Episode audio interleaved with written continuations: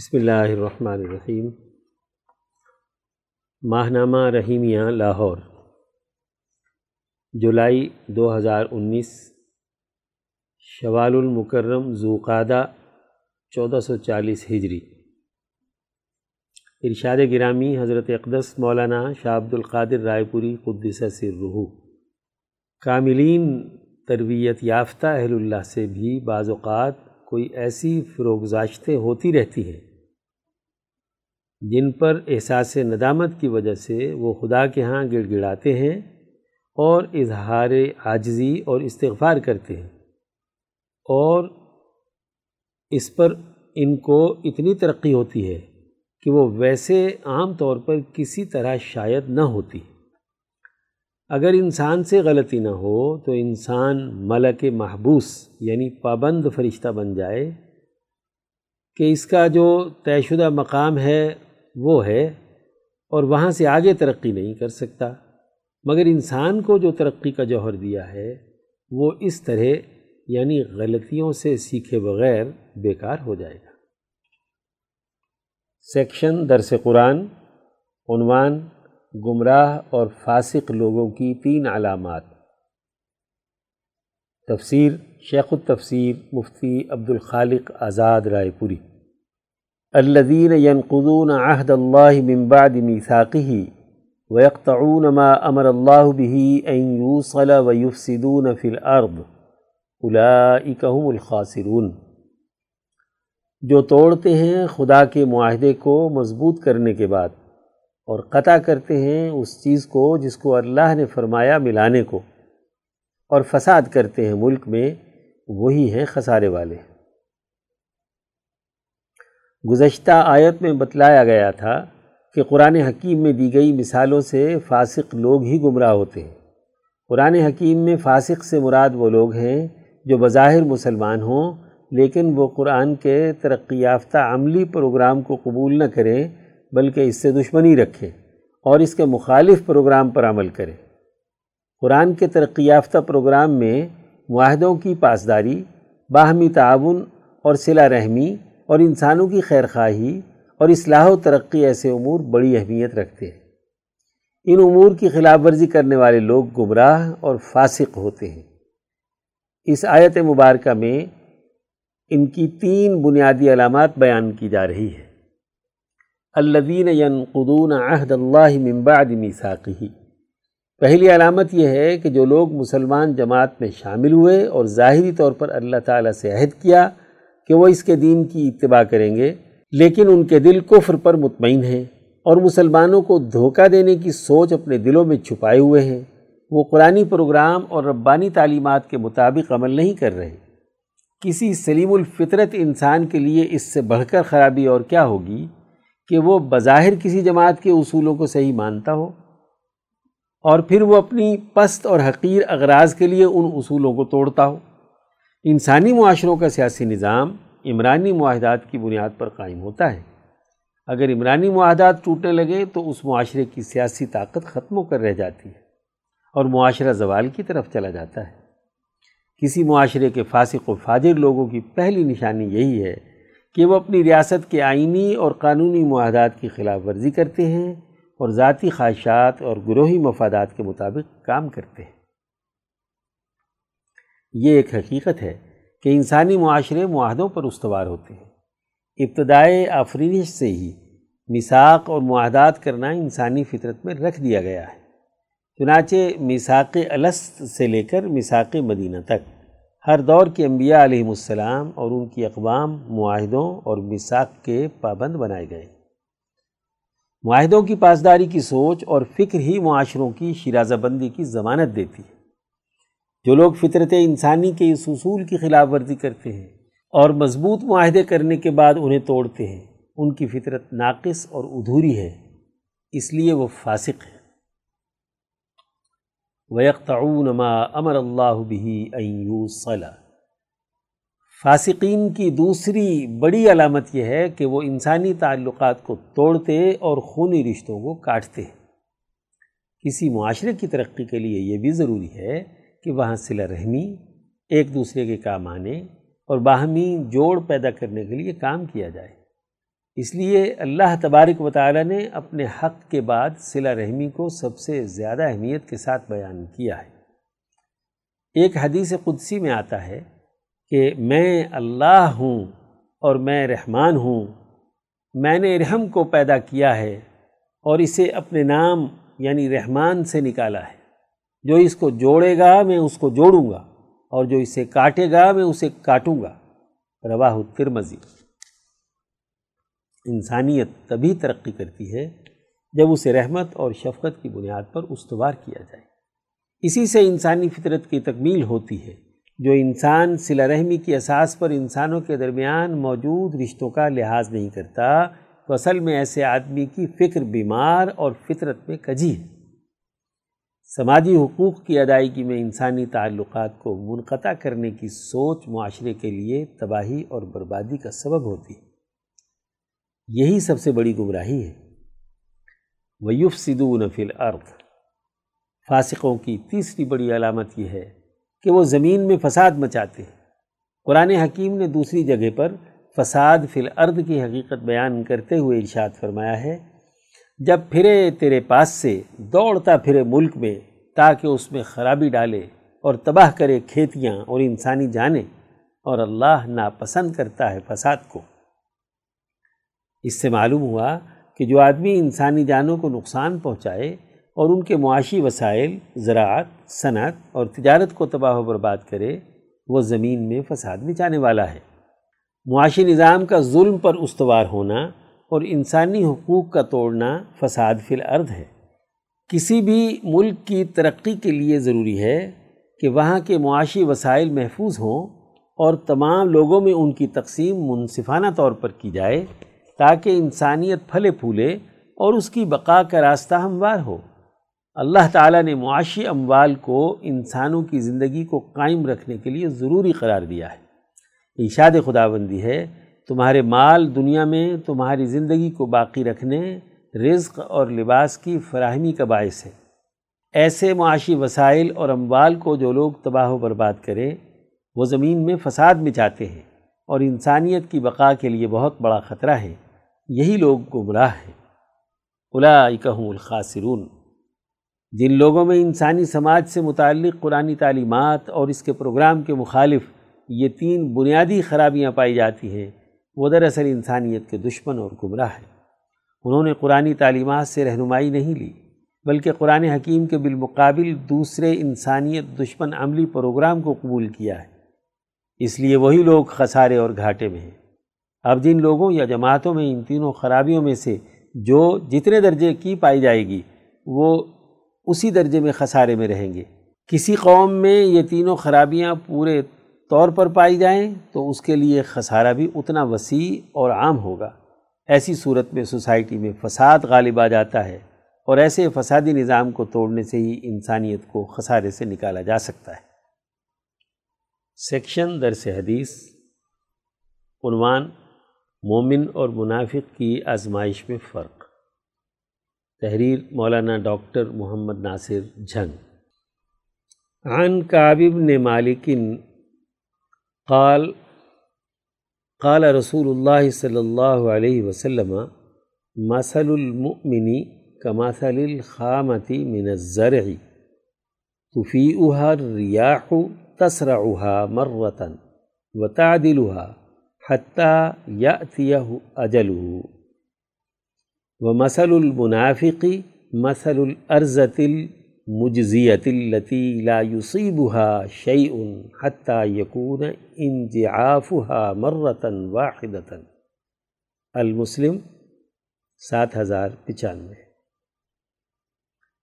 حضرت کعب ابن مالک رضی اللہ عنہ فرماتے ہیں کہ رسول اللہ صلی اللہ علیہ وسلم نے فرمایا، مومن کی مثال کھیتی کے نرم و نازک پودے کی سی ہے کہ جسے ہوا ادھر ادھر جھکاتی رہتی ہے؟ کبھی اس کو زمین سے لگا دیتی ہے تو کبھی سیدھا کھڑا کر دیتی ہے، حتیٰ کہ اس کا مقررہ وقت آ جاتا ہے۔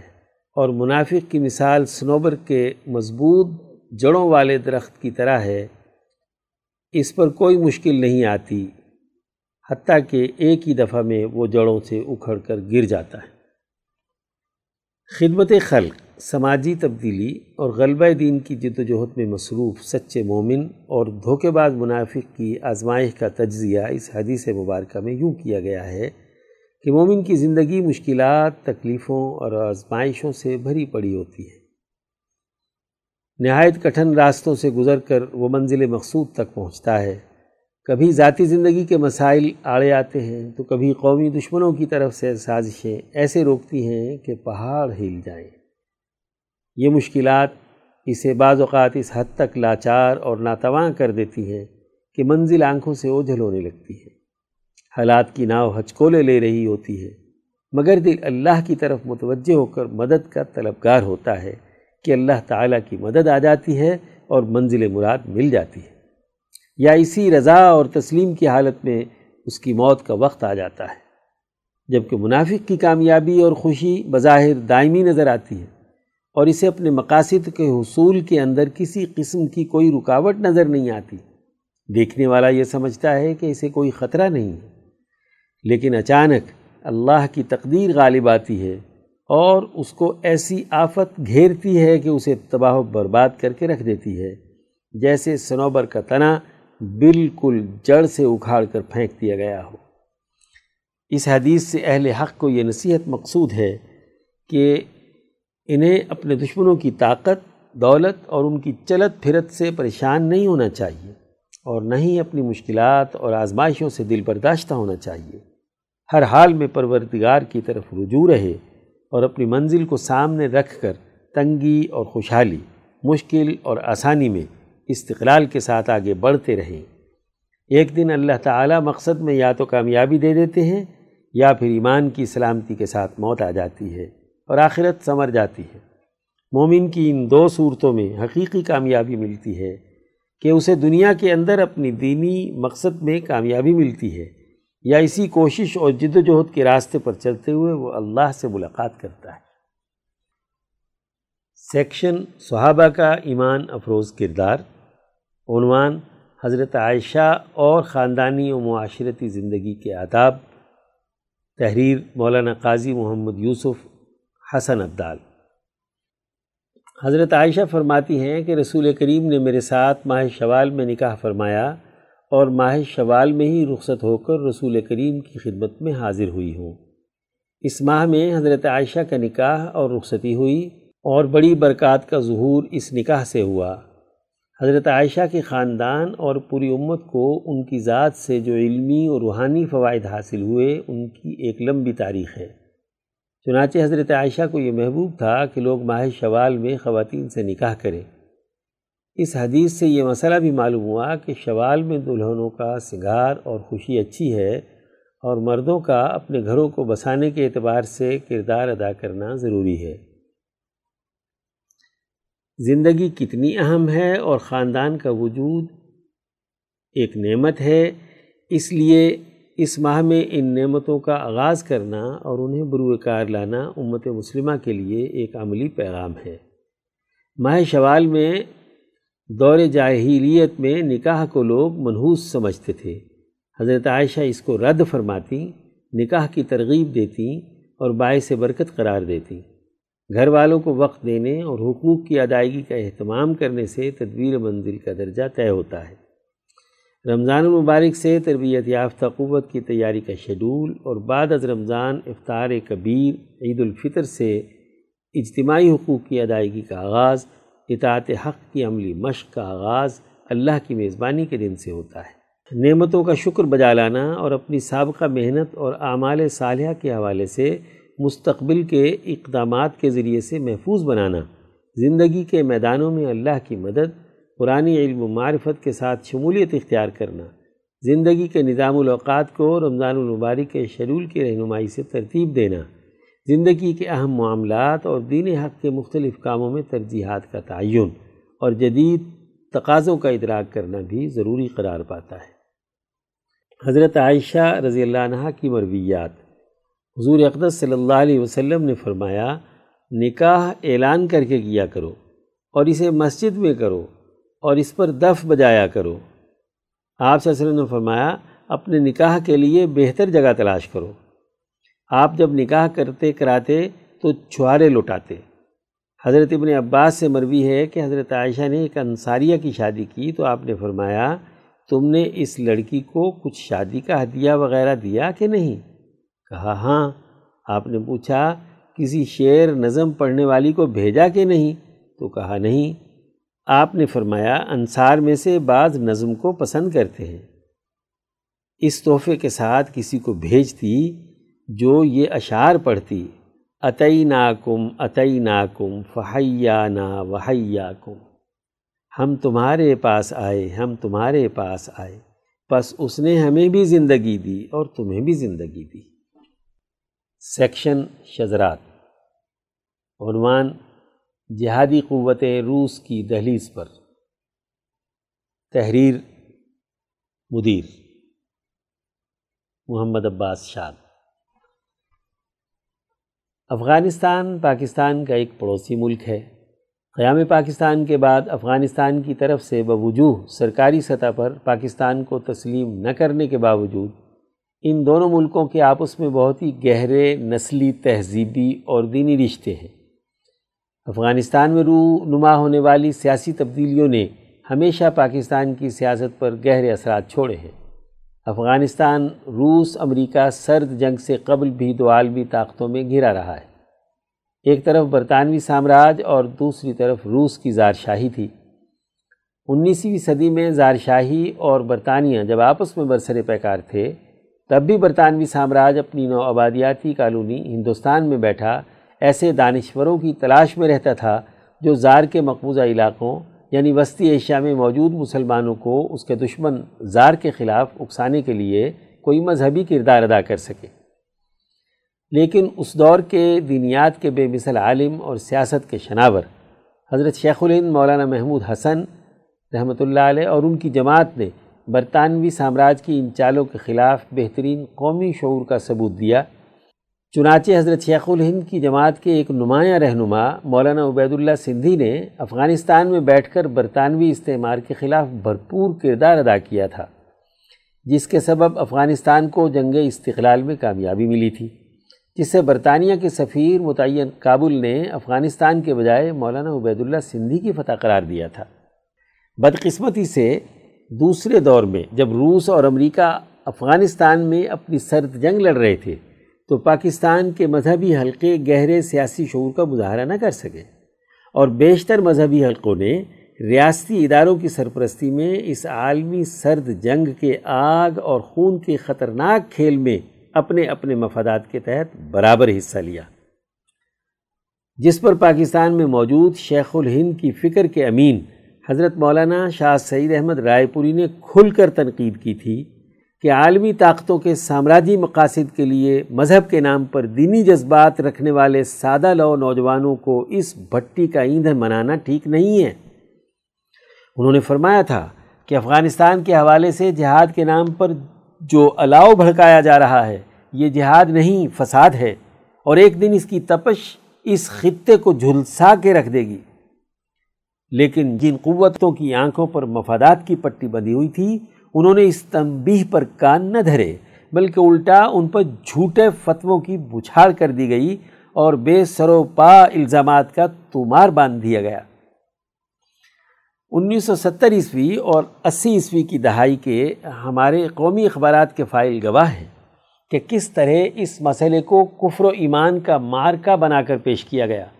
اور اس میں ہماری مذہبی قوتیں جس طرح سے استعمال ہوئی ہیں اور انہوں نے سامراجی سیاسی مقاصد کے لیے مذہب اور جہاد کے عنوانات کو جس طرح استعمال کیا، وہ ہماری تاریخ کا حصہ ہے۔ اس وقت افغانستان کی حکومت کے خلاف پاکستان کے چپے چپے پر علماء سے پریس کانفرنس کروائی گئیں۔ لوگوں کے مذہبی جذبات کو ابھارا گیا۔ افغانستان کی حکومت کو ماسکو کی کٹ پتلی قرار دیا گیا۔ اس کے خاتمے کے لیے عالم اسلام سے اپیلیں کی گئیں۔ کہ اسلام کی دشمن حکومت کا تختہ الٹنے کے لیے پورا عالم اسلام اپنا کردار ادا کرے۔ یہاں تک کہ اس جنگ کو امریکہ کے وسائل میسر آ گئے اور امریکہ کے سب اتحادیوں نے دامیں درمیں قدمیں سخنیں اپنا کردار ادا کیا۔ افغانستان کے مذہبی لیڈر امریکہ کی نظر میں اتنے معتبر ٹھہرے کہ ایک طرف وائٹ ہاؤس میں ان کا استقبال ہوتا تھا اور دوسری طرف ان کے سادہ رقے پر امریکی سفارت خانے میں ویزے جاری کیے جاتے تھے۔ آج ایک بار پھر افغانستان کی جہادی قوتیں جو کل تک روس کو ملحد بے ایمان اور اسلام دشمن ثابت کر رہی تھیں، وہ اسی روس کے دارالحکومت ماسکو میں موجود، ان ملحدین کے دروازے پر افغانستان میں موجود حکومت کے خلاف کردار ادا کرنے اور امن قائم کرنے کے لیے دستک دے رہی ہے۔ یہی نہیں، بلکہ سعودی عرب کے شاہ سلمان تو دو ہزار سترہ عیسوی میں روس کے اپنے پہلے دورے میں دفاع اور تیل کے شعبوں میں کئی ارب ڈالر کے معاہدے کر چکے ہیں۔ یہ وہی سعودی عرب ہے جو اس جہاد میں روس کے خلاف ہراول دستے کے طور پر شامل تھا۔ پاکستان میں جہادی فتووں کے سر خیل شیخ الاسلام اس ملحد روس کا دورہ فرما کر اس بے دین ملک کی مقتدرہ کے ساتھ مسکراتے ہوئے فوٹو سیشن کرواتے اور داد و تحسین وصول کرتے ہیں۔ یہ امر دلچسپی سے خالی نہیں کہ انیس سو اٹھتر عیسوی میں جہادی رہنماؤں نے افغانستان حکومت کو ماسکو کی کٹ پتلی قرار دیا تھا اور آج وہ ماسکو میں بیٹھے ہوئے آج کی افغان حکومت کو امریکہ کی کٹ پتلی قرار دے کر اس سے مذاکرات سے انکار کر رہے ہیں۔ اس میں کوئی شک نہیں کہ ملکوں کے خارجہ تعلقات وقت کی ضرورتوں کے تحت بنتے اور بگڑتے ہیں۔ جغرافیائی ضرورتیں اس کی راہ ہموار کرتی ہیں۔ لیکن سیاست و ریاست کے معروض کو سامراجی اہداف کے تحت کفر و ایمان کے پیمانے قرار دے دینا اور فتوے بازی کا ماحول گرم کرنا کہاں کا انصاف ہے؟ المیہ یہ ہے کہ یہ رویہ ہماری سیاسی روایت میں جڑ پکڑ گیا ہے۔ افغانستان کی جہادی قیادت کا روس کی طرف چل کر جانا ہمیں ماضی کی تاریخ و سیاست پر نظر ڈالنے کی دعوت دے رہا ہے کہ آخر ہماری جن قوتوں نے اسے کفر و ایمان کا مارکہ قرار دیا تھا، اب ان کے پاس اپنے ماضی کا کیا جواز رہ گیا ہے؟ اور جہاد کے مقدس نام پر لوگوں سے ان کی جانوں کا خراج وصول کرنے والوں کے پاس اس کا کیا جواب ہے؟ ضرورت اس عمر کی ہے کہ اب ہمارے دیندار حلقے، مذہبی جماعتوں کی سابقہ تاریخ کے سبب ان کے جذبات گرمانے والے خطابات کے بجائے ان کی کارکردگی اور منشور کا جائزہ لیں کہ قوم کو موجودہ حالات سے نکالنے کے لیے ان کے پاس کیا نصب العین اور لاحہ عمل ہے، جس کے تحت وہ قوم کے سیاسی اور معاشی مسائل حل کرنا چاہتی ہیں۔ سیکشن افکار شاہ ولی اللہ دہلوی۔ عنوان سربراہ مملکت کے اوصاف اور ذمہ داریاں۔ مترجم مفتی عبد الخالق آزاد رائے پوری۔ امام شاہ ولی اللہ دہلوی حجت اللہ البالغہ میں فرماتے ہیں کہ سربراہ مملکت کے لیے ضروری ہے کہ الف، وہ درج ذیل پسندیدہ اور اعلیٰ اخلاق کا حامل ہو، ورنہ وہ ملک اور ریاست پر ایک بوجھ ہوگا۔ ایک، بہادری اور دلیری۔ اگر وہ بہادر اور دلیر نہیں ہے تو دشمن کے مقابلے میں کمزور پڑ جائے گا اور عوام اس کو ذلت اور پستی کی نگاہ سے دیکھے گی۔ دو، بردباری اور برداشت۔ اگر اس میں بردباری اور برداشت نہیں ہے، تو اس کے مزاج کی تیزی کی وجہ سے عوام تباہ و برباد ہو جائے گی۔ تین، حکمت عملی بنانے کی صلاحیت۔ اگر اس میں حکمت عملی بنانے کی صلاحیت نہیں ہے، تو وہ لوگوں کے لیے کوئی بہتر نظام نہیں بنا سکتا۔ با سربراہ مملکت کے لیے یہ بھی ضروری ہے کہ وہ ان صلاحیتوں کا حامل ہو۔ ایک عقل مند ہو۔ دو، بالغ ہو۔ تین، آزاد ہو۔ کسی کا غلام نہ ہو۔ چار، مرد ہو۔ مردانگی رکھتا ہو۔ پانچ، معاملات طے کرنے میں رائے قائم کرنے کی صلاحیت رکھتا ہو۔ چھ، سننے، دیکھنے اور بولنے کی استعداد رکھتا ہو۔ سات ان لوگوں میں سے ہو جن کی شرافت عوام میں تسلیم شدہ ہو۔ آٹھ، اس نے اس کے خاندان اور پارٹی نے ملک اور قوم کے لیے اچھے کام کیے ہوں۔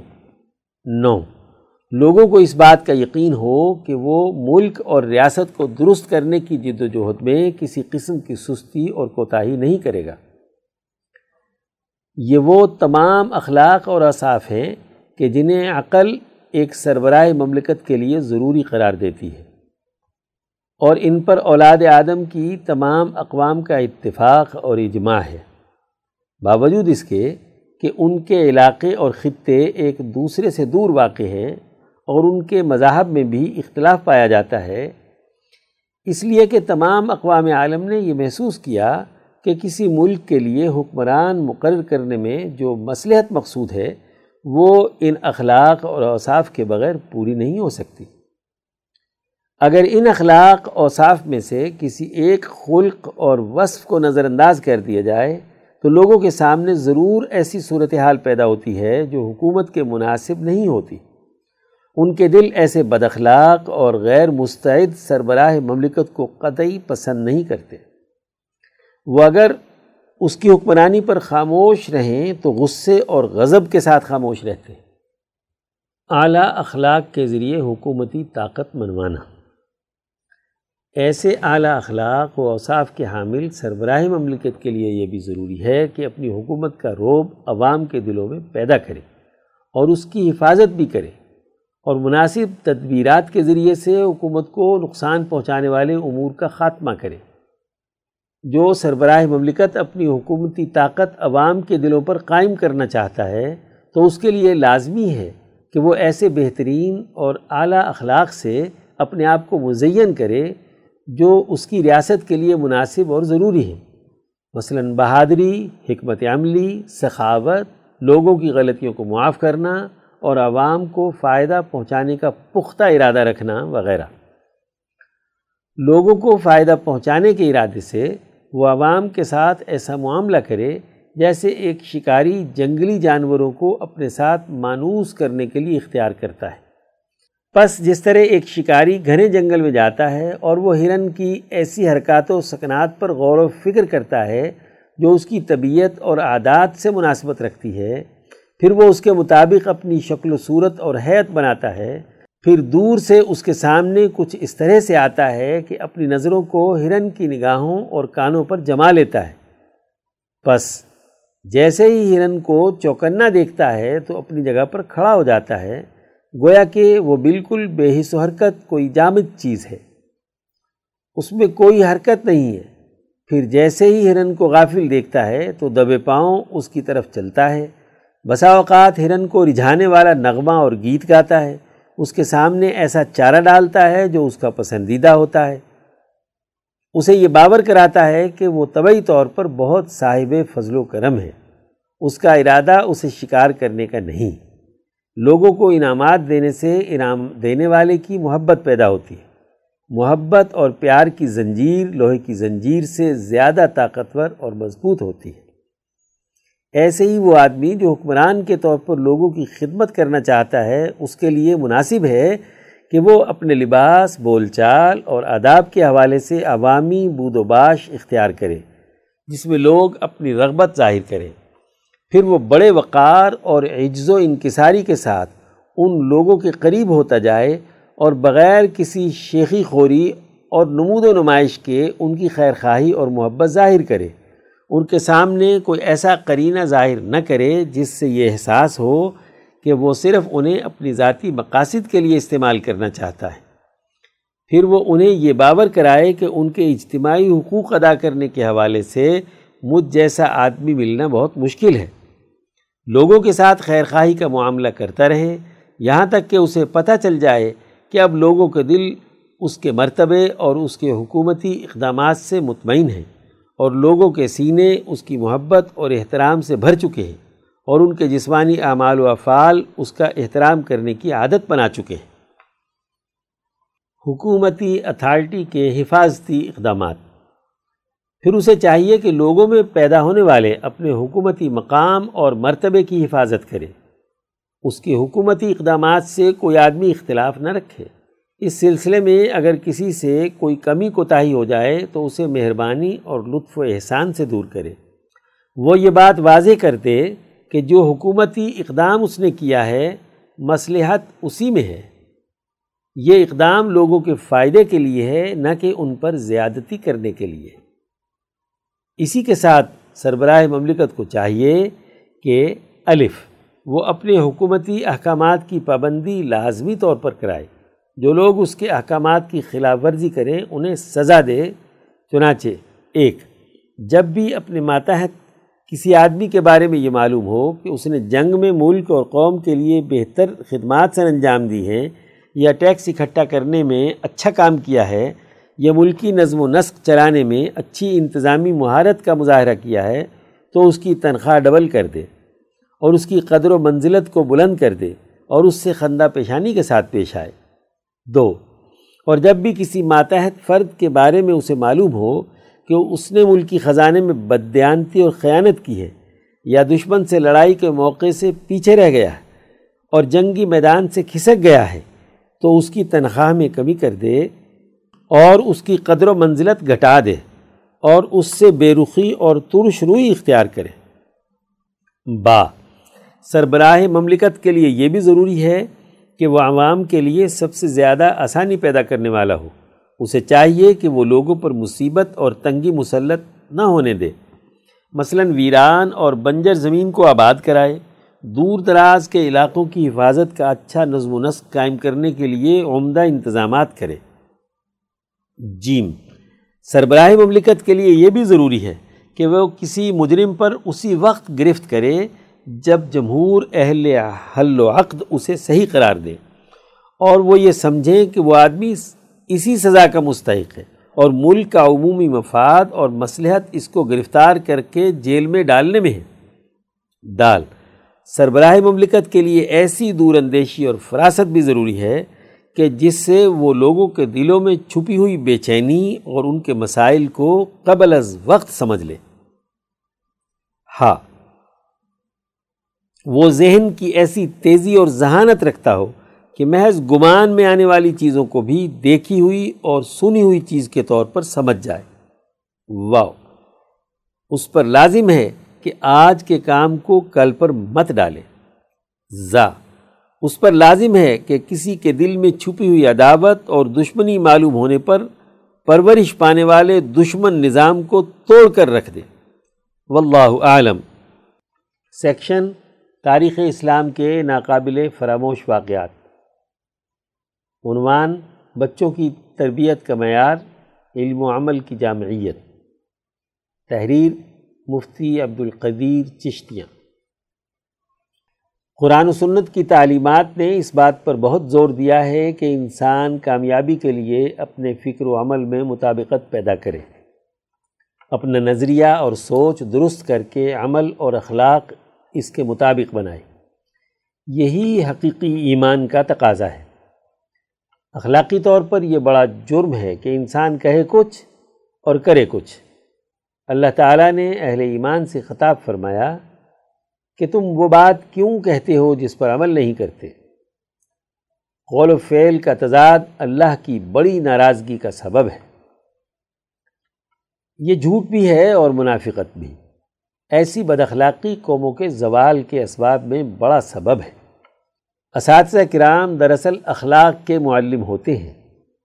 وہ جب حکمرانوں اور ان کی اولاد کی تربیت کرتے تھے تو اسی تناظر میں تربیت کرتے تھے۔ وہ جہاں جھوٹ سے بچنے کی تربیت کرتے، اس پر عمل و خلق کا بھی خوگر بناتے۔ اس طرح قول و فعل کے تضاد سے بچنے کی تلقین کرتے۔ اس پر عمل بھی کرواتے۔ اس سلسلے میں حضرت مولانا جلال الدین رومی رحمۃ اللہ علیہ کی درج ذیل حکایت بہت نصیحت آموز ہے۔ وہ فرماتے ہیں کہ ایک شہزادے کو استاد نے سبق پڑھایا اور اسے دو جملے سکھائے۔ اول، جھوٹ کبھی نہ بولنا اور دوم، غصہ آئے تو اس پر قابو پانا۔ کچھ دنوں بعد استاد نے شہزادے سے دونوں جملوں کے متعلق دریافت فرمایا۔ شہزادہ ان دونوں جملوں کے متعلق نہ بتا سکا۔ استاد نے اگلے دن تک کا وقت دیا اور کہا کہ کل وہ سبق یاد کر کے آئے۔ اگلے دن جب استاد نے شہزادے سے سبق کے متعلق دریافت کیا، شہزادے نے کہا، مجھے ابھی بھی وہ سبق یاد نہیں ہے۔ استاد نے یہ دیکھے بغیر کہ اس کا شاگرد شہزادہ ہے، ایک تھپڑ مار دیا اور کہا، تم وہ دو جملے یاد نہیں کر سکے۔ شہزادہ تھپڑ کھارنے کے بعد بولا، استاد صاحب، مجھے سبق یاد ہو گیا۔ استاد نے حیرانی سے پوچھا، پہلے تجھے سبق یاد نہ تھا؟ اور ایک تھپڑ کھانے کے بعد تجھے سبق یاد ہو گیا۔ یہ کیا ماجرا ہے؟ شہزادہ بولا، آپ نے مجھے دو جملے سکھائے، جھوٹ نہ بولو اور غصے کو قابو میں رکھو۔ میں نے سبق پہلے ہی دن یاد کر لیا تھا اور ارادہ کیا تھا کہ جھوٹ کبھی نہیں بولوں گا، مگر اپنے غصے پر قابو نہ تھا۔ اور باوجود کوشش کے میں آپ کی اس بات کو عمل میں نہ لا سکا۔ پھر جب آپ نے مجھے تھپڑ مارا کہ مجھے سبق یاد نہیں، تو یہ میری زندگی میں پہلی مرتبہ ہوا کہ کسی نے مجھے تھپڑ مارا ہے۔ مجھے آپ کے تھپڑ پر غصہ نہیں آیا اور میں نے جان لیا کہ مجھے آج وہ سبق یاد ہو گیا ہے۔ اس حکایت سے یہ سبق ملا کہ ایک، جھوٹ نہ بولنا اور غصے کو قابو میں رکھنا دونوں مشکل سبق ہیں۔ شہزادے کا سبق یاد نہ کر سکنا، عمل نہ کر سکنے کے حوالے سے تھا۔ دو، اساتذہ کو تعلیم صرف لفظوں تک محدود نہیں رکھنی چاہیے، بلکہ علم کے مطابق عمل اور اخلاق پیدا کرنا اور عملی کام منتقل کرنا بھی ان کی ذمہ داری ہے۔ ورنہ یہ خود تضاد ہے۔ اللہ تعالیٰ علم با عمل حاصل کرنے اور منتقل کرنے کی توفیق عطا فرمائے۔ آمین۔ سیکشن ملکی معیشت، عنوان بجٹ دو ہزار انیس، تحریر محمد کاشف شریف، راول پنڈی۔ سولہویں صدی کے دوران ہسپانوی سلطنت نے شمالی اور جنوبی امریکہ کی فتوحات کو مکمل کیا اور اس دوران وافر مقدار میں قیمتی دھاتوں پر مشتمل دولت کو اکٹھا کیا، جس میں چاندی قابل ذکر ہے۔ نئی دنیا کی دریافت اور فتوحات کے بعد میسر آنے والی دولت کے بعد ہسپانوی حکمرانوں کی اس بات کی قوی امید تھی کہ وہ بڑی فوج رکھ سکیں گے اور ایک بڑے علاقے پر قبضہ کر سکیں گے۔ لیکن ایسا نہیں ہوا، بلکہ ہسپانوی معیشت میں سونے اور چاندی کی کثرت سے اشیاء مہنگی ہو گئیں اور حکومت کو ایک نئی مصیبت نے آن لیا۔ اس پر کسی سیانے نے مشورہ دیا کہ اپنی پیداوار بھی تو بڑھاؤ۔ سب کے پاس سونا اور چاندی آ جانے سے لوگ امیر نہیں ہوتے۔ بلکہ اس سے وہ کیا خرید سکتے ہیں یہ طے کرتا ہے کہ کوئی کتنا طاقتور اور امیر ہے۔ اس سیانے نے دراصل ایک اہم معاشی اصول کی طرف توجہ دلائی، جس کے تحت تبادلے میں استعمال ہونے والی دھات یا نمائندہ زر یعنی روپیہ اصل نہیں ہے، بلکہ وہ پیداوار اصل ہے، جس کے لین دین میں سہولت کے لیے زر مبادلہ مارز وجود میں لایا گیا ہے۔ آج ملک عزیز کا بھی یہی حال ہے۔ یہ گزشتہ نصف صدی کا قصہ ہے کہ ہم نے ایک ایسی معیشت بنا لی ہے جو مانگے تانگے پر چلتی ہے اور کام سے دور بھاگتی ہے۔ چنانچہ ایسے روزگار جن میں نسبتاً کم کام کرنا پڑے، پاکستانیوں میں بہت مقبول ہے۔ ان میں پراپرٹی، بینک میں منافع بخش، سرمایہ کاری، گھر یا دکان کے کرائے پر فراہمی، اجرتی کھلاڑی یا فنکار اور جدید دور کا تحفہ، غیر ملکی کرنسی کی ذخیرہ اندوزی۔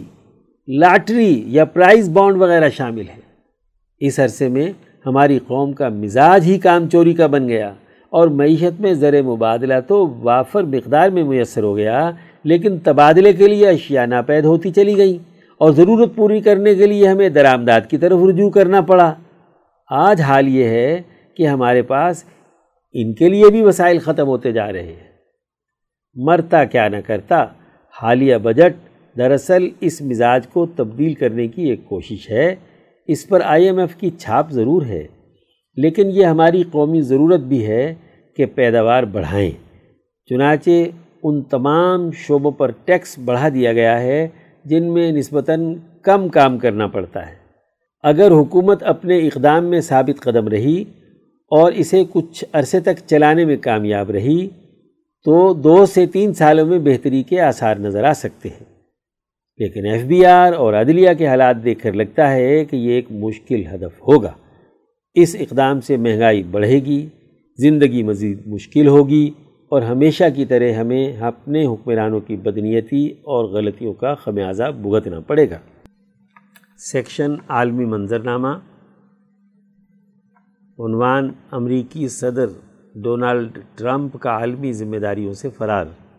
تحریر مرزا محمد رمضان راول پنڈی انیس مئی دو ہزار انیس کی بی بی سی رپورٹ کے مطابق دو ہزار پندرہ میں ایران اور چھ عالمی طاقتوں کے مابین ایران کے جوہری پروگرام سے متعلق معاہدہ ہوا۔ معاہدے کے تحت ایران پر تیل، تجارت اور بینکاری کے شعبے میں عائد پابندیوں کو اٹھا لیا گیا تھا۔ ایران نے بھی اپنے جوہری پروگرام کو محدود کرنے کا اعلان کر دیا۔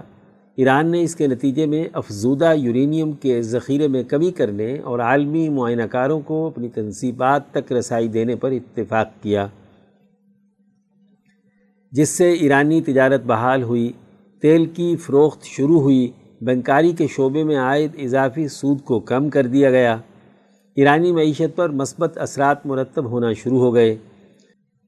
اس وقت کے امریکی صدر بارک اوباما نے خلیجی ممالک کو یقین دلایا کہ ایران کے ساتھ جوہری معاہدے سے خلیجی ممالک کو خطرہ نہیں ہوگا۔ اس کے بعد یہ معاہدہ کامیابی سے چلتا رہا۔ بارک اوباما کے بعد ڈونلڈ ٹرمپ کے عہدہ صدارت پر براجمان ہوتے ہی اس نے جوہری معاہدے پر اعتراضات پر مبنی بیانات داغنا شروع کر دیے۔ اقوام متحدہ کی جنرل اسمبلی میں جوہری معاہدے کو تنقید کا نشانہ بنایا۔ ٹرمپ نے ایران کے ساتھ جوہری معاہدے کو شرمندگی قرار دیا، جس کے جواب میں ایرانی صدر نے ٹرمپ کو عالمی سیاست میں نیا سرکش سے تعبیر کیا۔ معاہدے میں شامل دیگر ممالک کے مطابق، ایران جوہری معاہدے کی شرائط پر پورا اتر رہا تھا اور عالمی جوہری ادارے I A E A, international atomic energy agency نے بھی اس کی تصدیق کی ہے۔ ٹرمپ انتظامیہ کے اہم ارکان کا بھی یہی خیال تھا۔ حتیٰ کہ وزیر خارجہ مائک پومپیو اور نیشنل انٹیلیجنس کے ڈائریکٹر ڈین کوٹس بھی اسی خیال کے حامی تھے۔ ڈونلڈ ٹرمپ کے مطابق جوہری معاہدے میں ایرانی میزائل پروگرام اور خطے میں اس کے کردار سے متعلق شرائط شامل نہیں تھیں، جو اسے حقیقی طور پر مکمل کرتیں۔ لہٰذا دھمکیوں کے بعد بلاخر ڈونلڈ ٹرمپ نے آٹھ مئی دو ہزار اٹھارہ عیسوی کو جوہری معاہدے سے یک طرفہ طور پر علاحدگی کا اعلان کر دیا۔ اس کے بعد دیگر فریقین کی جانب سے امریکی فیصلے کی مذمت کی گئی۔ معاہدہ علیحدگی کے اعلان کے دو ماہ بعد امریکی صدر نے ایرانی صدر کو ملاقات کی بھی پیشکش کی اور کہا کہ یہ ملاقات وہ جب چاہیں ہو سکتی ہے اور مزید کہا کہ وہ ملاقاتوں پر یقین رکھتے ہیں۔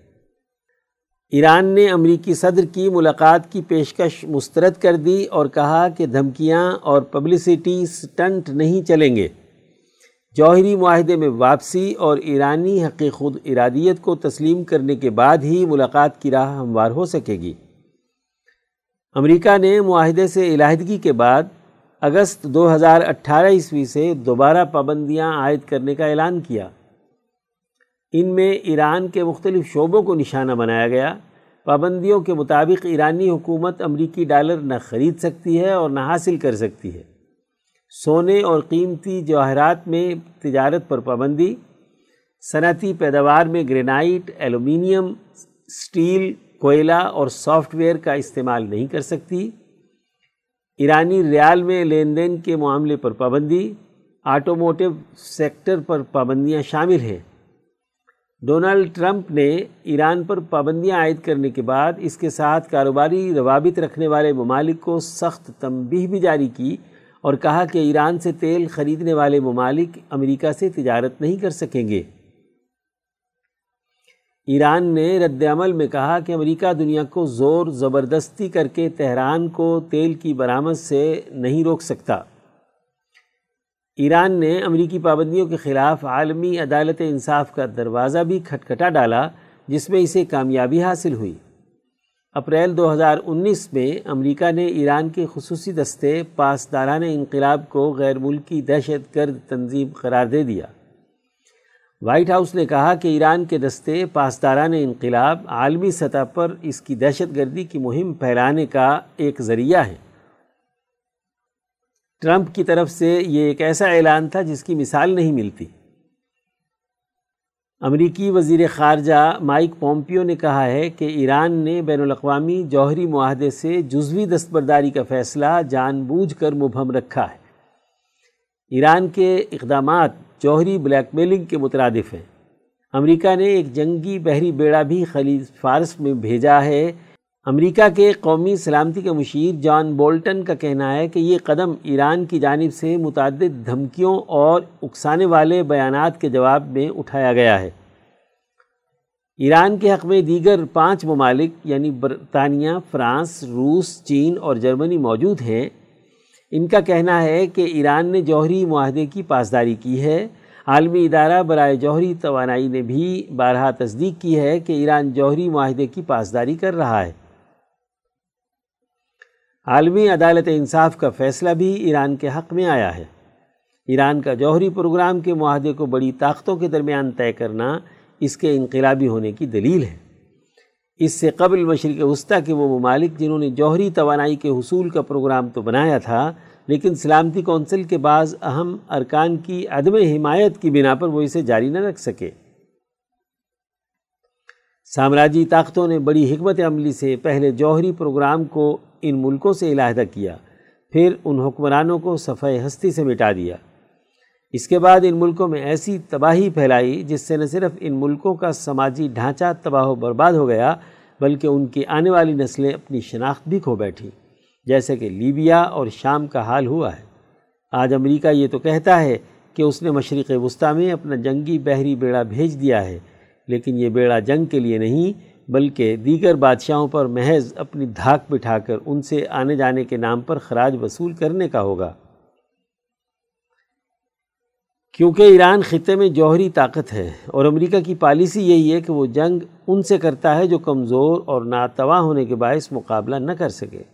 پھر مزید یہ کہ آج ایران اکیلا نہیں، بلکہ خطے کی طاقتور قومیں اپنی جدید ٹیکنالوجی کے ساتھ اس کے ساتھ کھڑی ہیں۔ سیکشن، خطبات و بیانات۔ عنوان قرآن حکیم معاشرے کے تمام پہلوؤں کا احاطہ کرتا ہے۔ رپورٹ سید نفیس مبارک حمدانی، لاہور۔ چودہ جون دو ہزار انیس کو حضرت اقدس مفتی عبدالخالق آزاد رائے پوری مدضلہ نے ادار رحیمیہ لاہور میں جمعۃ المبارک کے اجتماع سے خطاب کرتے ہوئے فرمایا، معزز دوستو، کتاب مقدس قرآن حکیم کی تعلیمات انسانی معاشرے کے تمام پہلوؤں کا احاطہ کرتی ہے انسانی روح اور جسم دو چیزوں سے مرکب ہے، اس لیے اس کی روح کی تکمیل کے لیے روحانی غذا یعنی اللہ تبارک و تعالی اور عالم ارواح کے ساتھ اس کے تعلق کا مضبوط ہونا لازمی ہے۔ اسی طرح انسان جو اپنا جسم رکھتا ہے، اس کی ضروریات کی تکمیل کے لیے جسمانی غذا اور دیگر اہم امور کو پورا کیا جانا انتہائی ناگزیر ہے۔ معتدل اور نارمل انسان وہی ہے جو اپنی روحانی ترقی اور جسمانی کامیابی دونوں کے لیے کردار ادا کرے۔ جو انسان صرف روح کے کمالات حاصل کرنے کی کوشش کرے اور جسم کے تقاضوں کو نظر انداز کر دے، وہ بھی ایک انتہا پر ہے۔ ایسے ہی وہ دوسرا انسان جو صرف جسمانی لذات اور جسمانی تقاضوں کی تکمیل میں مصروف رہے، لیکن اپنی روح کے تقاضوں کی تکمیل نہ کرے، تو وہ دوسری انتہا پر ہے۔ اس لیے مسلمان جماعت سے کہا گیا ہے کہ یہ امتم وسطا یعنی اعتدال والی امت ہے۔ نہ صرف روح اور نہ صرف جسم، بلکہ ان دونوں کی ضروریات کی تکمیل کے لیے اعتدال کا راستہ اختیار کرتی ہے۔ مال و دولت انسانی زندگی کے بقا کے لیے ناگزیر اور لازمی ہے۔ قرآن حکیم نے خود فرمایا ہے کہ مال کو اللہ تعالیٰ نے تمہارے گزران کا ذریعہ بنایا ہے۔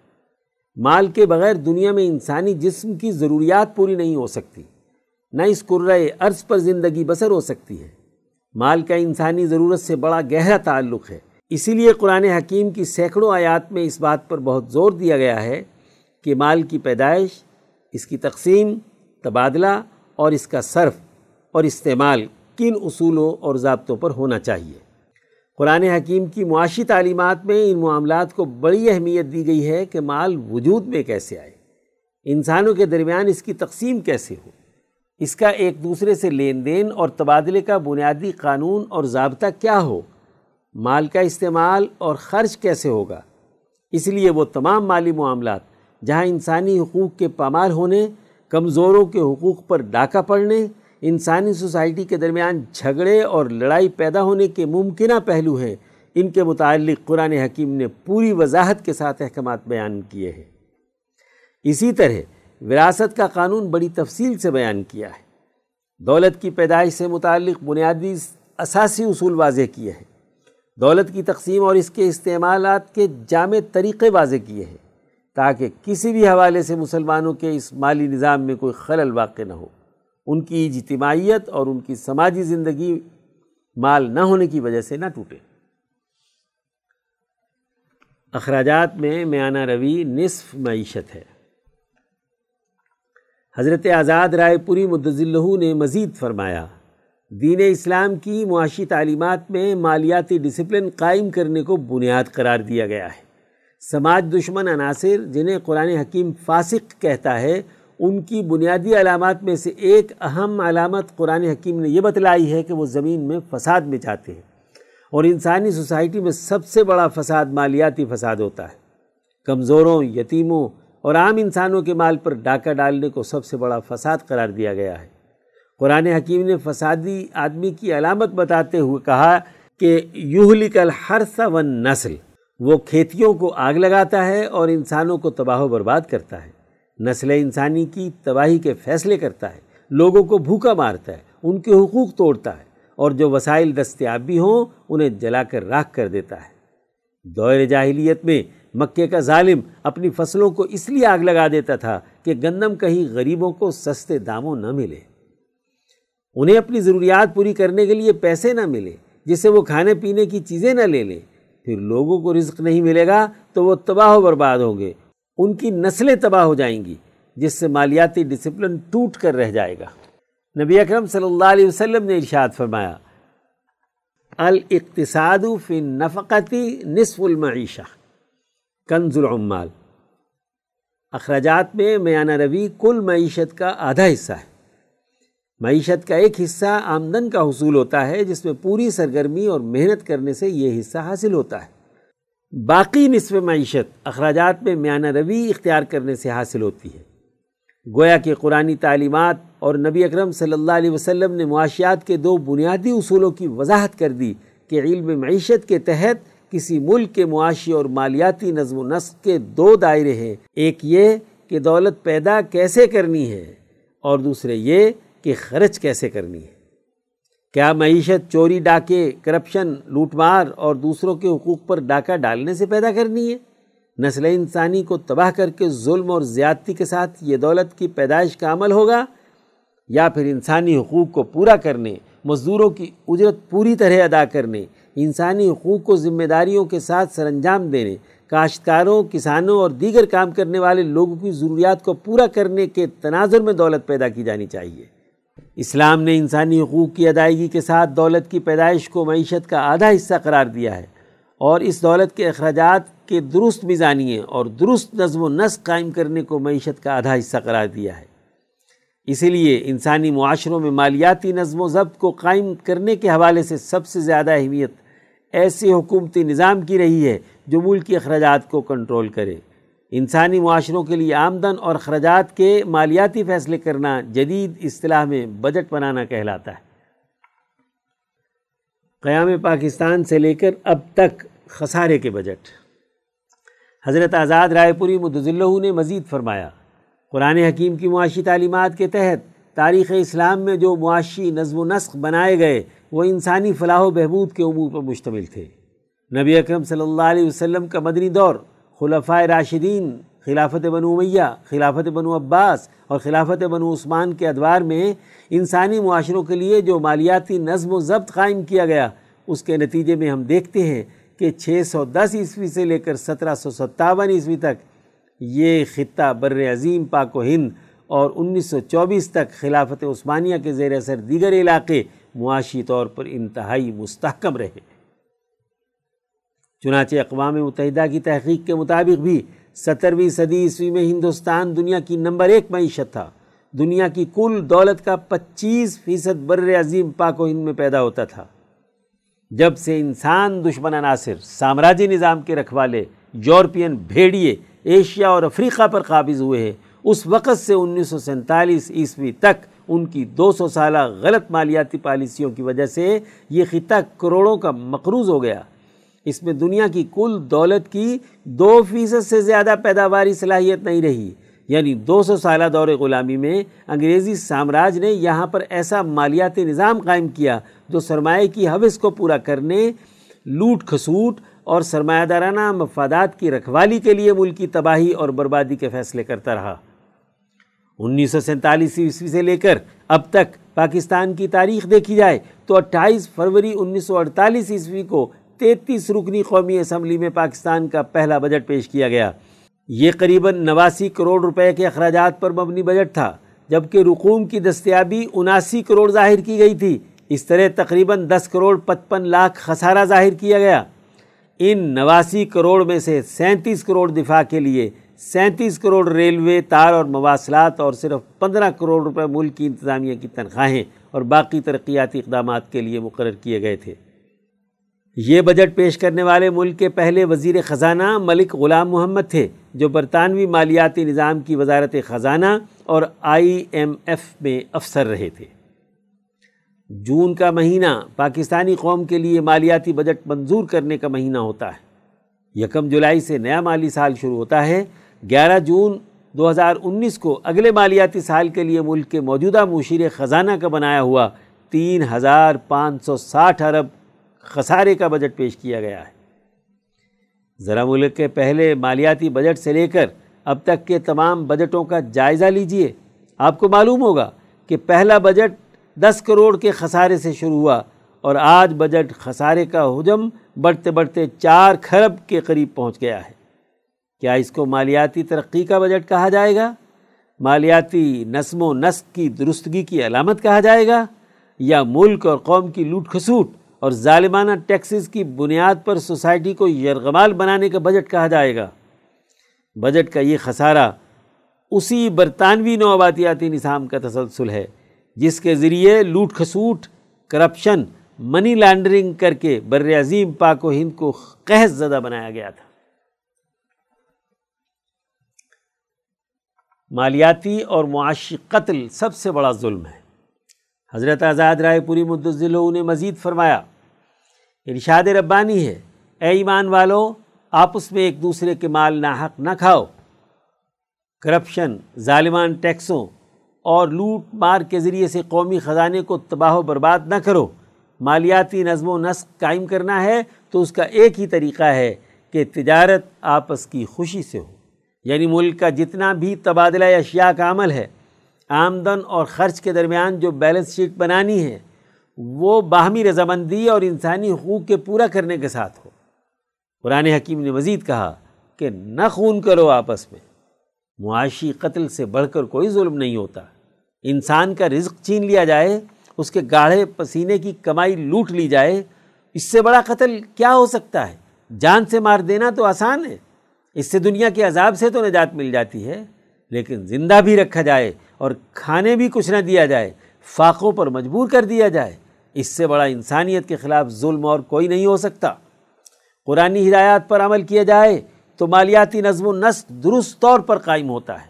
اگر ایسا نہ کیا جائے تو قرآن نے وارننگ دی ہے کہ جس نے بھی انسانوں پر زیادتی کرتے ہوئے یہ حرکات کیں، طاقت کے بل بوتے پر لوگوں کے مالوں اور ان کے خون پسینے کی کمائی پر ڈاکہ ڈالا، جنہوں نے انسانیت کی تباہی اور بربادی کا کام کیا، ہم انہیں جہنم کی آگ میں ڈال دیں گے۔ یقیناً اس سے دنیا بھی جہنم بنتی ہے اور آخرت بھی۔ قرآن حکیم بار بار مالیاتی نظم و ضبط قائم کرنے اور مالیاتی معاملات کو عدل و انصاف کے ساتھ قائم کرنے کے لیے غور و فکر اور عقل و شعور کی دعوت دیتا ہے۔ یہ کیسے قرآنی لوگ ہیں کہ ماہ رمضان میں قرآن کی تلاوت سنتے ہیں، لیکن قرآن کے اہم ترین پیغام کو اپنی سوسائٹی کے تناظر میں دیکھنے کے لیے قطن تیار نہیں؟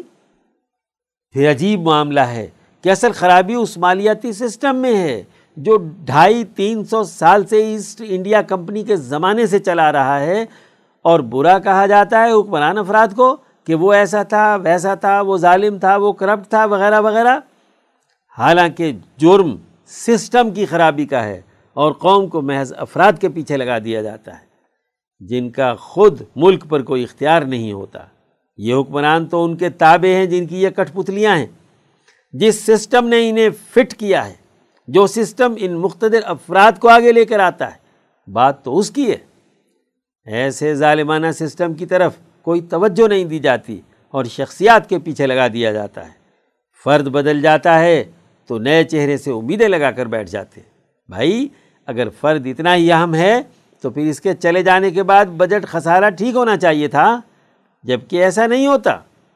اس لیے آج سسٹم کی خرابی سے واقف ہونے اور اس کو بدلنے کی ضرورت ہے، ورنہ دینوں دنیا کا خسارہ در خسارہ چلتا رہے گا۔ سیکشن وفیات۔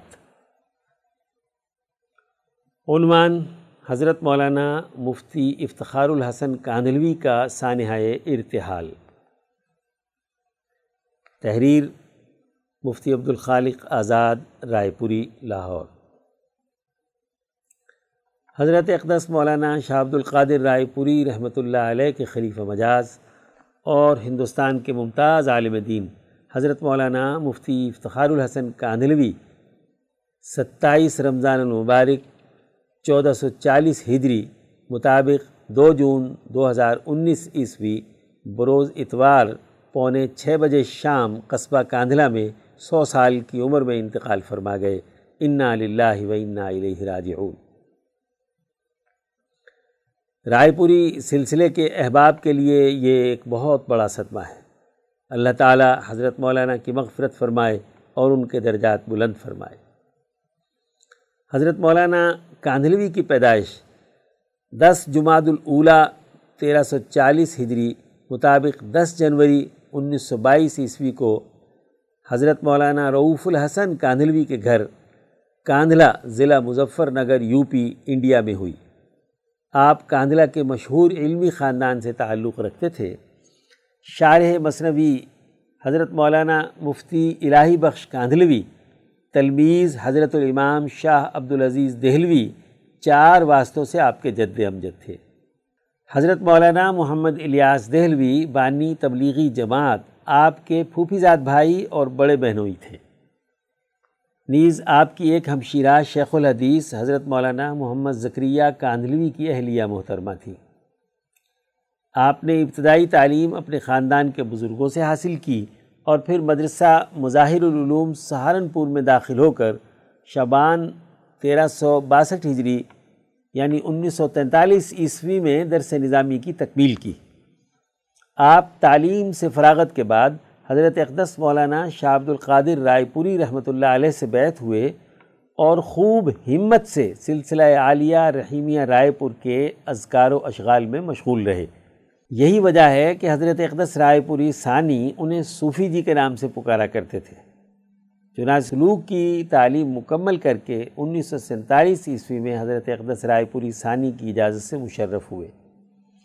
مولانا کاندلوی نے تقریباً باون سال تک جامع مسجد کاندھلا اور پھر اپنے محلہ مولویاں کی مسجد میں فجر کی نماز کے بعد قرآن حکیم کی تفسیر بیان کرنے کا اہتمام کیے رکھا۔ آپ کے کچھ تفسیری افادات تباہ بھی ہوئے تھے۔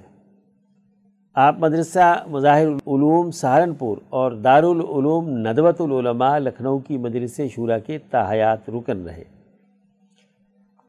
مولانا کاندلوی کو مشائق رائے پور کے ساتھ بڑا گہرا تعلق تھا۔ مشرقی پنجاب، انڈیا سے مسلمانوں کے پاکستان آنے کے بعد حضرت اقدس رائے پوری ثانی کو وہاں کی مساجد اور مدارس کی ویرانی کا بڑا فکر رہتا تھا۔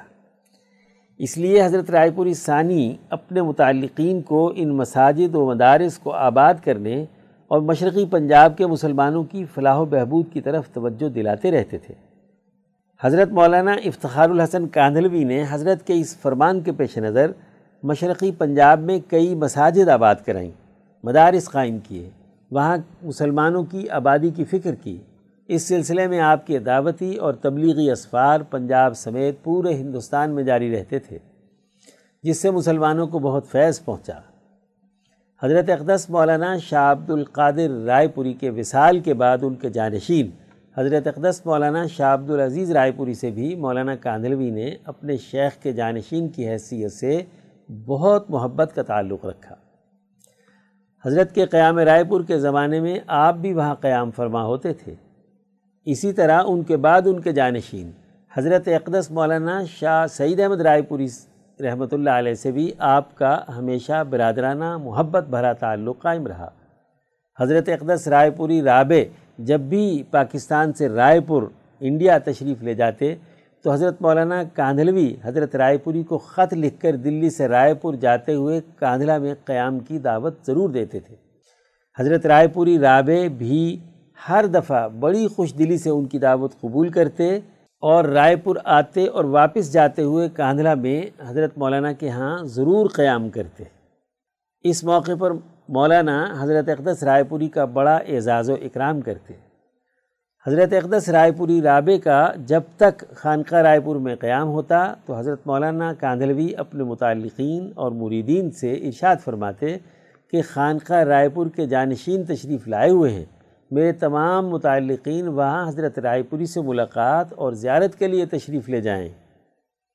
دو ہزار نو عیسوی میں حضرت اقدس رائے پوری رابع کے آخری سفر ہندوستان میں حضرت مولانا کاندھلوی کے کئی پیغامات رائے پور میں آئے کہ حضرت رائے پوری کا جب بھی مظفر نگر تشریف لانا ہو تو مطلع کیا جائے۔ اس لیے کہ وہ حضرت اقدس رائے پوری رابع کی موجودگی میں متعلقین کے اجتماع میں سلسلے کے فروغ کے لیے اپنے صاحبزادے حضرت مولانا نور الحسن راشد کاندھلوی کو اپنا جانشین بنانے کا اعلان کرنا چاہتے ہیں۔ چنانچہ اس سفر کے دوران حضرت اقدس رائے پوری رابع نے مظفر نگر میں اپنے Aziz Rao Abdul Waris M L A U P assembly کے مکان پر قیام کیا۔ حضرت رائے پوری کی مظفر نگر آمد پر حضرت مولانا کاندھلوی آپ سے ملاقات کے لیے حضرت رائے پوری کی قیام گاہ پر تشریف لائے اور کھانا ہمراہ تناول فرمایا۔ مولانا کاندلوی اپنے منتصبین اور متعلقین کے ہمراہ جانسٹھ ہاؤس مظفر نگر میں ہر مہینے فجر کی نماز کے بعد مجلس ذکر منعقد کرتے تھے۔ اس موقع پر حضرت کاندلوی نے حضرت رائے پوری کی مظفر نگر آمد پر خصوصی اجتماع کا اہتمام کیا ہوا تھا۔ انہوں نے حضرت رائے پوری کو اس اجتماع میں شرکت کی دعوت دی، چنانچہ اگلے روز حضرت رائے پوری اپنے رفقا کے ہمراہ اس اجتماع میں جانسٹھ ہاؤس تشریف لے گئے۔ مجلس ذکر کے بعد دونوں بزرگوں نے راقب سطور کو بیان کرنے کا حکم دیا، جس پر آخر نے ذکر اللہ کی اہمیت اور مشائق رائے پور کے طریقہ تربیت کے موضوع پر تقریباً ایک گھنٹہ بیان کیا۔ اس کے بعد حضرت مولانا کاندلوی نے اپنے بیان میں آخر کی گفتگو کی تائید اور تصدیق فرمائی اور بڑی حوصلہ افزائی کی۔ اپنے اس بیان میں انہوں نے مشائق رائے پور کا تعارف کرواتے ہوئے حضرت مولانا شاہ عبد القادر رائے پوری حضرت مولانا شاہ عبد العزیز رائے پوری کا صحیح جانشین حضرت اقدس رابع رائے پوری کو قرار دیا۔ نیز اپنے احباب کو ہدایت کی کہ جب تک حضرت شاہ سعید احمد رائے پوری خانقاہ رائے پور میں قیام پذیر ہیں، ان کی خدمت میں حاضر ہوں، ان سے تعلق رکھیں اور حضرت سے بیت ہوں اور توبہ کے کلمات کہیں۔ نیز اس مجلس میں انہوں نے اپنے بڑے صاحبزادے حضرت مولانا نور الحسن راشد کاندلوی کو اپنا جانشین بنانے کا اعلان کیا، پھر حضرت اقدس رائے پوری رابع سے دعا کی درخواست کی۔ حضرت اقدس رائے پوری نے سلسلہ رائے پور کے زیادہ سے زیادہ فروغ اور تمام احباب کی دنیاوی اور اخروی ترقی کے لیے دعا فرمائی۔ اور حضرت مولانا راشد کاندلوی کو سلسلے کے فروغ کے لیے استقامت کے ساتھ اس ذمہ داری سے عہدہ برا ہونے کی دعا دی اور انہیں مبارکباد دی۔ حضرت مولانا افتخار الحسن کاندلوی راقم سطور کے ساتھ بھی بڑا ہی مشفقانہ برتاؤ فرماتے تھے۔ راقم نے سوان حیات حضرت اقدس مولانا شاہ عبد الرحیم رائے پوری لکھی تو انہوں نے اس کتاب کو اپنی خانقاہ میں پڑھنے کا معمول جاری فرمایا۔ پھر اس پر بہترین تقریض لکھ کر اپنے داماد حضرت مولانا محمد طلحہ کاندلوی، صاحبزادہ حضرت شیخ الحدیث مولانا محمد ذکریہ کاندلوی سے کہہ کر اسے کتب خانہ یحیوی سہارنپور سے نہایت اہتمام کے ساتھ تباہ کروایا۔ اسی طرح، جب بھی حضرت اقدس رائے پوری رابع کے ہمراہ کاندھلا میں ان کے ہاں حاضری ہوئی، تو انہوں نے راقم سطور کو حکم دے کر اپنے ہاں موجود اجتماع کے سامنے راقم کا بیان کروایا۔ اس طرح چھوٹوں کی حوصلہ افزائی کی، چنانچہ اپنے دونوں بزرگوں کے سامنے ولی اللہ رائے پوری سلسلے کے بزرگوں کی تعلیمات بیان کرنے کا موقع ملتا رہا۔ حقیقت یہ ہے کہ انہیں مشائق رائے پور کے ساتھ بڑی محبت اور تعلق آخر تک رہا۔ اللہ تعالیٰ ان کی لغزشوں کو معاف کرے اور اپنے بزرگوں کی معیت میں جنت کے بلند درجات عطا فرمائے۔ آمین۔ آپ کے بڑے صاحبزادے اور جانشین، حضرت مولانا نور الحسن راشد کاندلوی ایک صاحب نسبت محقق عالم دین ہیں۔ ان کے پاس ولی اللہ سلسلے کے تمام بزرگوں کی قلمی تحریرات، مخطوطات اور قدیم کتابوں کا ایک بڑا ذخیرہ ہے۔ راقب سطور انیس سو ستاسی عیسوی میں حضرت اختص مولانا شاہ عبد العزیز رائے پوری کی معیت میں رائے پور حاضر ہوا تھا۔ اس موقع پر اس کتب خانے سے استفادے کے لیے کاندھلا جانا ہوا اور مولانا راشد کاندلوی کے ہاں کئی روز قیام کر کے اپنے تخصص فی الفقہ کے تحقیقی مقالے کے لیے اس ذخیرہ کتب سے بہت فائدہ اٹھایا۔ اس کے بعد سے حضرت مولانا راشد کاندلوی سے خط و کتابت کا سلسلہ جاری ہے۔ رائے پوری سلسلے کے تعلق کی وجہ سے مولانا راشد جب دسمبر دو ہزار دس عیسوی میں پاکستان آئے تو ادارہ رحیمیہ علوم قرآنیہ ٹرسٹ لاہور میں بھی ان کی تشریف آوری ہوئی تھی۔ ان کے اعزاز میں ادارے میں ایک تقریب منعقد کی گئی تھی، جس میں انہوں نے ولی اللہ علوم کی عصری اہمیت پر ایک بہت عمدہ بیان فرمایا تھا۔ اللہ تعالیٰ حضرت مولانا نور الحسن راشد کاندھلوی کو اپنے والد گرامی کا سچا دانشین بنائے اور انہیں اور ان کے دیگر عزیز و اقارب کو حضرت مولانا کی جدائی کا صدمہ برداشت کرنے کی توفیق عطا فرمائے۔ آمین۔ سیکشن منظوم کلام، عنوان ظلم کے لیے قیامت، شاعر ڈاکٹر محمد آصف نوید، لاہور۔ ہم سنے حال دل، ہم وطن سے کبھی اتنی فرصت تو ہو۔ کیا خبر کب سنواریں گے قسمت سبھی؟ اتنی ہمت تو ہو۔ آج مزدور کے ہاتھ چھالے ہوئے، پھر بھی فاقوں میں ہے۔ پیٹ بھر کے یہ سو جائے، چھالوں کی اتنی سی قیمت تو ہو۔ اے امیر وقت، تیرا انصاف کس کے لیے ہے؟ یہاں داد پائے جو مظلوم، انصاف کی اتنی قامت تو ہو۔ سارا سرمایہ دولت ہے زردار کی ہی تجوری تلک۔ بھوک سے نہ مرے کوئی انسان، اتنی ہی عزت تو ہو۔ ہے طبیبی بھی زردار کے زر کا آنچل لپیٹے ہوئے۔ کیا برا ہے اگر مرض سے دشمنی بھی عبادت تو ہو۔ ممبروں سے وعیدے ہیں ان کے لیے جو کہ کمزور ہیں۔ وائزوں کی زبانوں سے ظالم پہ بھی تاری حیبت تو ہو۔ میرے دانشورو، اب تو مظلوم کے حق میں لکھو ذرا۔ یہ جو مظلومیت میں ہے ڈوبے ہوئے، ان میں جرت تو ہو۔ یہ جو تعلیم ہے، صرف نمبر کی حد تک ہی محدود ہے۔ میرے معصوم بچوں کے ذہنوں میں تھوڑی لیاقت تو ہو۔ یہ درس گاہیں بھی مثل بازار ہیں، بک رہی ہیں۔ یہاں علم میراث ہے، اس کو حاصل کریں، کچھ فضیلت تو ہو۔ اے میرے ہم وطن، چھین لے، اپنا حق ہے، یہی راستہ۔ ظلم رہ نہ سکے، اس جہاں میں کبھی یہ قیامت تو ہو۔ ہم سنیں حال دل، ہم وطن سے کبھی اتنی فرصت تو ہو۔ کیا خبر کب سنواریں گے قسمت سبھی، اتنی ہمت تو ہو۔